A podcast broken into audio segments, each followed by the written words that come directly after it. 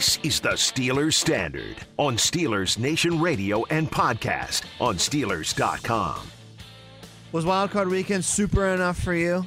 Well, Was it I don't super think wild card so weekend? because What? it needs to be super and by finishing tonight, right? It, it was deemed a super wild card weekend when they introduced that Monday I night look game. at it as super wild card weekend because these games are jacked up to 11s. These are the best of the best of the best. they have been really good. I'll tell you what, the NFL scriptwriters this year, they've been working overtime right now. Uh, they've been Uh, cooking it's up something been- good in the writing room. I mean, all four or all five games at one point or another were were compelling. I know some games kind of got out of hand, but that first half between San Francisco and and, and Seattle, Seattle led at The Niners halftime. were down. Yeah. Because of that boneheaded roughing the pass, or wasn't roughing the passer, No. but roughing when Geno slid Mhm. at midfield. Yeah, let's just start in order with the games and sure. work our way through them. Seattle and San Francisco. I thought the first half was what I thought the game was going to be like for a full 60 minutes. You know, I, I, I picked Seattle in our triple play. I, I was saying, you know what?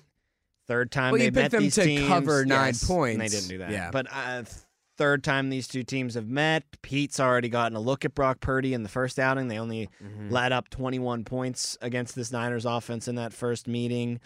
Uh, very veteran coaching staff on one sideline. And Purdy too was kind of making Purdy like mistakes early he on. was for a little bit, but I think No, they peop- found their groove. people in the are looking a lot for Purdy to like have the cracks in the armor, Mhm. and he does. There's no like. That's what's so weird to me. Is like people. There's people on Twitter that are like, ah, I told you he's not good, Uh-huh. dude. He's the seventh round pick. Like, What do you want to- it- what do you want him need to do? Judge this on a curve. Relatively. It's yeah. it- exactly. It needs to be relative. This isn't the number one overall pick. This isn't Kenny Pickett out there making some questionable throws. This is Mister Irrelevant. So people, I think, are kind of over examining him and saying, "Well, that was a bad throw, even though it ended up working. You shouldn't have even risked making that throw."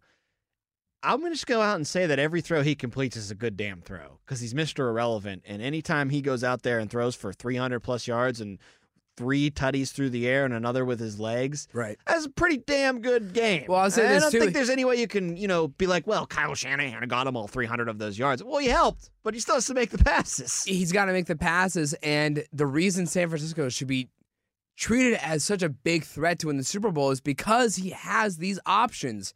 He has a coach. Like, yeah, you brought, like, yeah, okay, he wasn't, like, the ball wasn't in the air for all 300 yards, but are you going to fault San Francisco for Purdy for taking advantage of a dump off pass to Deebo Samuel and then he took it to the house for like 70 yards? Yeah, a 74 yard touchdown catch. And then do you remember early in the second half to start the second half? That- he, just gave it to McCaffrey and McCaffrey ran it for 60 yards. Like, what do you want him to do? Say, no, no, no, no, no. I have to do this on my how, own? how did Deebo hit that extra gear on the sideline on that touchdown? Not only that, but did it, did that like in his first game back. How did he hit that gear though, man? I that- know what you're saying, that was but the like definition of nos. Like that's hitting the that's a, that's a mid-season form kind of run. Not I've been out for half the season and this is my first time playing football. That's the dirty, not secret, but that's the thing about the Niners that I think gets overlooked a lot. Because first thing first, you hear Shanahan schemes guys open better than anybody. Mhm. Look at how easy Purdy's life is because Aiyuk's running wide open down the middle of the field for him to hit. Like, but Deebo Samuel's an All Pro. Aiyuk is an All Pro. McCaffrey is an All. Like, yeah, the scheme's great, but the pieces that they're using are exactly. also elite. So what do you want? What do you want San Francisco to do? Say sorry, we're gonna bench Deebo and Kittle and McCaffrey, and even Aiyuk, and just say Purdy. You know what? Because you're a seventh round guy, we're gonna put seventh round guys and undrafted guys out there with you, so everyone can make it seem like it's fair. This is actually how the game should go. Because if, if you have a seven string quarterback, then everyone else has to be just as possibly bad as you. And their defense is what woke up and won them Oh my game God. too, because Crazy. the Seahawks offense was doing better than Mhm. uh, a lot of people expected. I well, that think. pass to DK Metcalf to end the first half. I mean, Geno's got a great deep ball, one of the better go balls in the league. Uh, but that defense, 17 points allowed in the second quarter, and went into halftime and said, "We're not gonna, we might win this game, but we're not gonna win in these playoffs if our offense, that's led by Brock Purdy, despite being great, Mhm. is going to have to win a shootout." and they just completely stymied that Seahawks defense in the second half. I know Mhm. they scored uh, six points late in the fourth quarter, way, way over by that point, though. The game was absolutely in Yeah. hand. So, uh, I mean, the defense for the Niners is elite, the offense is elite. Purdy's the only You question called- mark, right, but he's you- becoming less of a question mark. Like I feel way more confident about Purdy now after seeing that first playoff game under his belt and throwing for 323 yards, three touchdowns, and another touchdown on the ground. Like I- I've said all along, Purdy's going to have to make plays to win you a game in the playoffs. He was he scored four touchdowns in this game. Like We're no longer saying like you mentioned like the defense is elite, the offense is elite. You did you notice you didn't even catch yourself. A lot of people have been saying, well, the defense is elite and the offense is really good despite Purdy. No, you elite. didn't say that. it's an elite offense. It's an elite offense. Do they stick with Purdy moving forward now? I Well, now a- that's a conversation. Absolutely, you have to consider it. I would start him next year. Well, Jimmy G's gone. He's a free agent. He's and it's just back. like I don't know who you start because you have no idea how good Trey Lance could really be if he's fully healthy. And he and and I will say this: in the games that Trey Lance has played, he has not looked as good as Bro- as Brock Purdy has. Well, no. I will say this though. What's so impressive Purdy about came in like halfway through the season or or two thirds into the season when the offense was gelling. Christian McCaffrey, think about it, Tom, was already on the team before Brock Purdy had to go in. his mobility and escapability is what's the most impressive about him. He mm. gets out of trouble. He does it a a lot. in the pocket. Well, I think the move he made on what his first touchdown of the game on that opening drive, He's he got- had the pocket collapsing. He just made one quick move. he's got great the right. awareness for a, an, a rookie and then a wide open pick. touchdown pass to Christian McCaffrey. A lot of times with these rookies, yeah, they have the arm talent because they got drafted. You know, even if you're in the seventh round, you have some arm talent to go with. He played at Iowa State. That's big time high school or college football. But the awareness in the pocket in the NFL is something that rookies, even Kenny Pickett, has struggled with at times this year. Kenny Pickett's really good at it and gotten better Mhm. at that. But Purdy seems to just that seems to be like what his best trait is. Is oh bleep, I need to do a spin move to get out of you know someone's clutches, roll out to Mhm. my right, and hit Aiyuk down the middle of the field. Like his improvisation has been a wonder to behold, honestly. And what's amazing about this, Jacob, is like you think Mr. Irrelevant's playing for the Niners, right? So it's oh, they're handing it off a thousand times, and Deebo's getting some running No. plays, and they're winning games thirteen to ten, and the defense is great. He's a joy to watch. It's not like, oh, here comes Brock Purdy. Let's see if this constipated offense can get down the field. Now it's like, oh, here comes Brock Purdy. I'm excited to see what this kid can do on this drive. Like, It's, I mean, it's like fun to watch him play. you saw this team struggle. They didn't change the way they play football. Right, at all. exactly. I mean, like, yes, once Christian McCaffrey had an actual like a week of practice with the team, they didn't lose down the stretch. But Deebo Samuel didn't go out until after McCaffrey got in. So there was a time when it was still uh um I'm trying to think of the running backs. Elijah Pre- Mitchell. Elijah Mitchell was in there. Uh, not Jeff Wilson. Or Jeff Wilson before They the trade. him, yeah. Jeff Wilson was there healthy and only got traded because he was like, I'm not going to play if McCaffrey's there, obviously. So the team had its pieces. Like you mentioned, Deebo was healthy. Aiyuk, uh, constant throughout Aiyuk the is season. so underrated. I agree. Thousand yard receiver. and then Kittle, year. Kittle, I think was second team All Pro this year. Yes. So they you had an you had an all pro tight end, right? I mean, we talk about how how the tight end position is so lacking at depth league wide, right? There's just one or two or three guys in the year or every given year that are really talented, and then everybody else. And this year it was Kittle, and this offense sputtered. I mean, they lost to the Bears, they lost to the the Broncos, they lost to the Falcons. And then they, their last loss of the season was to the Chiefs, and then they never turned around or they never looked back because I think Brock Purdy exudes confidence and the team rallies around that. Seattle side of things, uh, they said that they're going to go into next season with Geno as their starting quarterback. I mean, I think that's the right move. contract, franchise tag. They're both on the table, but that's what they want to do. And that was announced before the game against the Niners. And despite a rough second half, I still don't think he gave you any reason to, to do anything No. about that. He should be your starter. I think year. honestly, if you're the Seahawks, you think the offensive line needs some pieces, right? I mean, we all saw how they were the first team in like what 40 or 50 years to start two rookie offensive tackles in the, in, in a playoff game. First team to do that since like the 80s or like 1982 or something like that. So you need to you need kind of like the Steelers do. You need to build up that offensive line and you need to re-bolster the defense, right? I mean, the offense, the weapons, right? I think you're good. Geno's good. Kenneth Uh, Walker's really good. Kenneth Walker's DK's great. a stud. DK Lockett's and good. Lockett. You have Noah Fant in the trade Noah with Fant, Russell yep. So I think it's just offensive line and defense. DK's such a freak, and their defense is uh, closer than a lot of people realize. That offensive line, though, it's always Yeah, been a problem. in gotta Seattle. you gotta help it out. San Francisco will take on the winner of Cowboys Buccaneers tonight.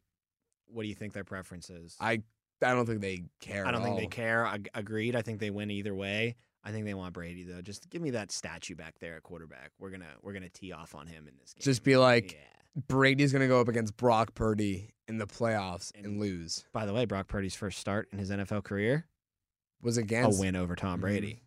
I believe that was But you're right. Overall, they don't care who wins this game tonight. They're gonna smoke. No, who- they're a they- better in their mind. They're gonna than smoke whoever rolls into Levi Stadium next Sunday. right. They're a better team than both. Chargers and Jaguars, two quarterbacks making their postseason debuts. And what can you say about this one other than, boy, are the Chargers a laughing stock? And are they now at the top of the mountain as far as embarrassing teams in the NFL? is Well, I'll tell you this: Brandon Staley They jumped to the from the top. Falcons. Brandon Staley jumped to the top of the list of coaches who have yet to be fired, who are going to be fired. Some people say he's not going to be fired. "Oh my god!" I'm interested to watch not? that. You're going to like this, though, Jacob. You ready for this? You're gonna like Okay. I don't know if Brandon Staley like it. sucks, and he's one of the main reasons why they lost that game, why they will allowed the Jags to come back. Justin Herbert's got to be better in the second half. You're Right. you're an elite, Right. you know, Mahomes oh, you're saying I'm gonna like it because Yeah. I've been iffy on Justin. You're an elite Mahomes level quarterback. Uh, at least you know the talent. You think you can out. be? Yeah.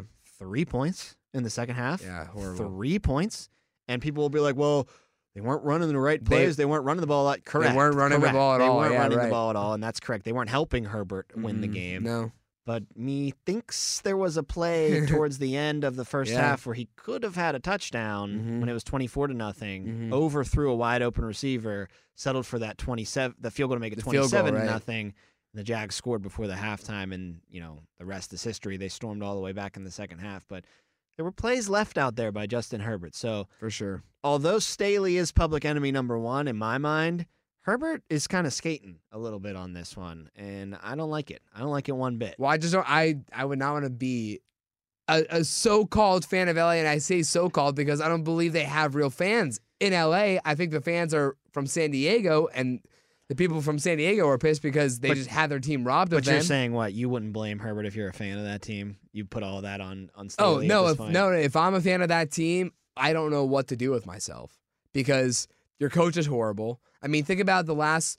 Think about how each of the last two seasons ended for the Chargers. This past season, you give up the third biggest comeback in NFL postseason history. That sucks.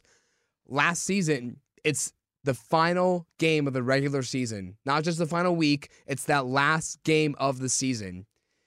You just run out the clock and you go to the playoffs. But for some reason, you're on offense and you call a timeout. You give the Raiders enough time to get the ball back.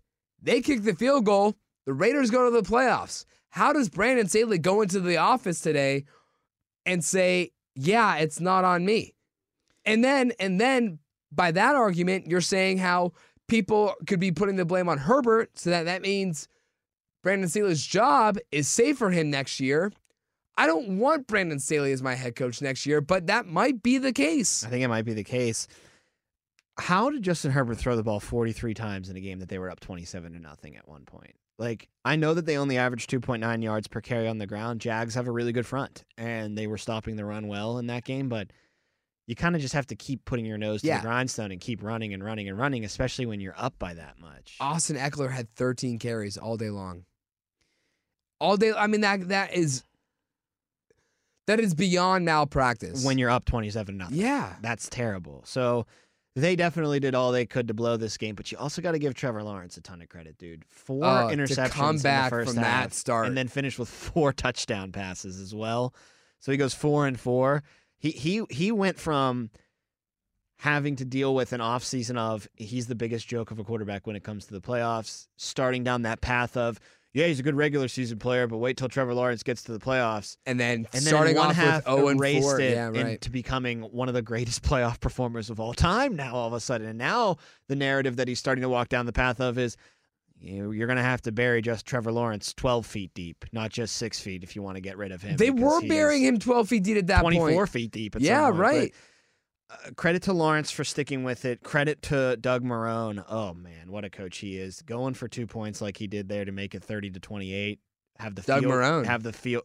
Wow, why did I just do You that? fi- had a little flashback to 2017. Doug Pederson. Yeah. I'm so sorry, Doug Pederson, because you're a better coach than Doug Marrone. But Far better. what a call to go Yeah. for two. I was I said it was a dumb idea in the moment, but then he gets it, so I'm like, okay, that worked out very well, and it worked. It, it was very nice to see a head coach like Pederson take a make a gamble like that and then watch it play off pay off exactly the way he wanted it Right, to. because you don't go for two there. You just kick the field goal or you kick the extra point.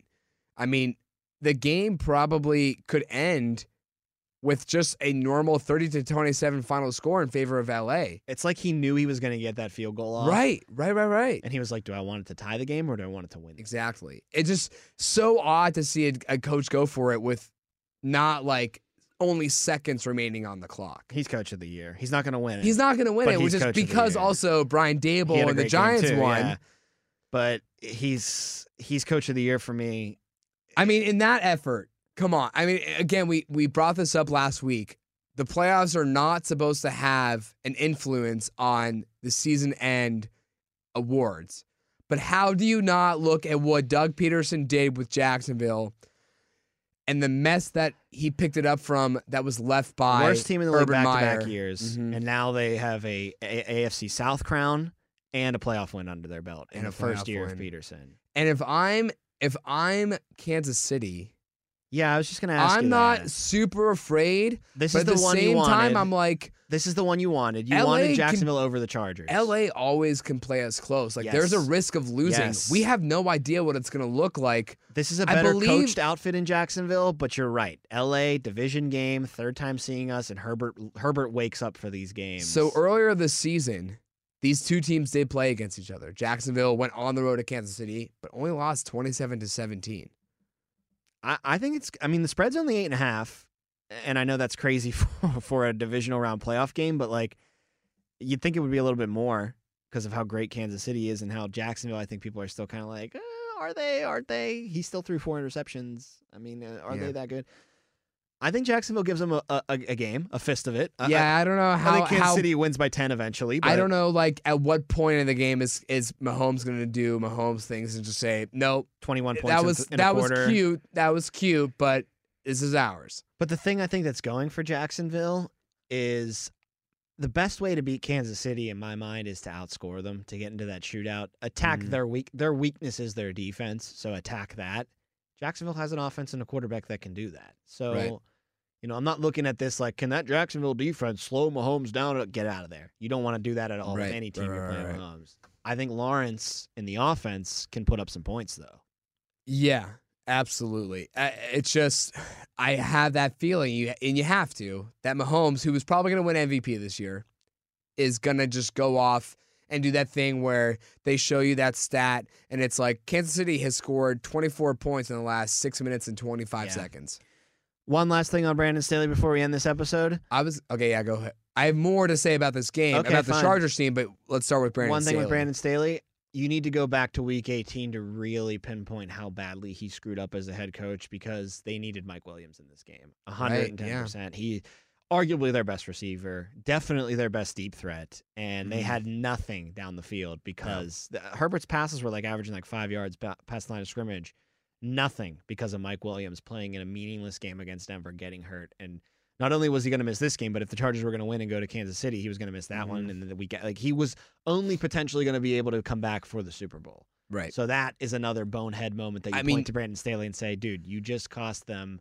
You don't you don't necessarily say that correlates to the reason why you lost, but you don't think Mike Williams is good for at least five more catches, maybe sixty more yards, and maybe he finds the end zone, or maybe he sets you up for another field goal. And Right. that I mean, field yeah. goal, that missed field goal too proved to be so big. I mean, So I was going to say Gerald Everett, the tight end, had a huge day, but that's only because There was no Mike Williams. there was no Mike Williams. I mean, Gerald Everett. I don't even know like what his season high was before today, but he had a or before uh, Saturday, but he had hundred yards on. Well, I'll tell you this: he had 555 yards in the season. Okay, so he just did a A twenty fifth of it, percent, yeah. yeah, in one day, in one game. Yeah, they they they needed more than just their tight end to be their their big pass catcher in this game, and Keenan Allen was invisible. I mean, six catches for 61 yards. He's going to get six catches if just falling out of bed in the morning. Uh, you got to get more from him there, and like you said, Ekeler. The thing that was so weird to me, dude, is Ekeler was not getting anything going in the ground game. He did score two touchdowns on the ground. Ekeler's bread and butter this year has been through the air. Mhm. He's been yeah, a he's pass a catching passing back. catch back. Yeah, Two catches on four targets. right. Yeah, I and I said too, two catches on four targets, thirteen running attempts. I, mean, would have given him completely 12 targets in this underutilized. game. completely. I would have made him a wide receiver like Mike Will. Like he's not like Mike Williams, but I would have put him out wide a couple times. Like Mhm. bad coach, bad coach, bad coach. Brandon Staley. So the last thing about this game before we wrap up with this episode, what do you think? What are your opinions on the Joey Bosa moments that ended the oh? I'm glad you brought that up. Bosa is an idiot. I Mm-hmm. mean, why are you slamming your helmet on the ground like that? I would love to know what he said to the ref. Yeah. Will will the only person that knows that for sure is that ref and Bosa. And Bosa. I don't think we're going to get actual clarity on that, but the ref's reaction made it seem like it was something. It was something really bad. to say. I mean, he ran really back bad. towards him like Mhm. he was already walking away from the ref, and the ref heard it and ran back The to his ref face. ran to toward like, him, and then there was, I think, more, more, which forth. so the ref was like, I think, trying to give him the benefit of the doubt and say, like, what did you just say? Like, did I really hear you correctly? But the helmet slamming one cost them the two point conversion. Oh, 'Cause yeah, then you get to do this, the jump man uh huh. Jordan over the line on Mhm. Trevor Lawrence, some six foot five play because you're going from the inch line as opposed from the two yard line. So Bosa, I mean, but that's coaching, man. Like that. Yeah, you have no idea. It's uh, it- After the first one, you bring him over and you say, "Dude, calm the f down, Uh-huh. okay? Do you know how tight this game is becoming? We can't afford a 15 yarder here or there. It's going to swing the game. Like that's coaching. He's an undisciplined player, and that falls on Staley again. And then, what did you think of the decision to have him off the field on the fourth down play?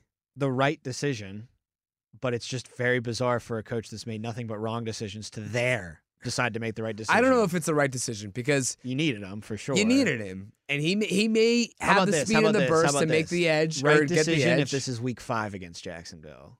Wrong decision if it's wild card weekend Right, against exactly. Jacksonville. Subscribe right now to the Steelers Standard. Every episode we do is available for you to download, so you can subscribe today through the Steelers mobile app, the iHeartRadio app, and wherever you find your podcasts. Three more games that we got to recap all of Sunday's action, so we'll Mm-hmm. do that on the way next and sneak peek at the Buccaneers and the Cowboys tonight. He's Jacob Brecht. I'm Tom Opperman, and this is the Steelers Standard.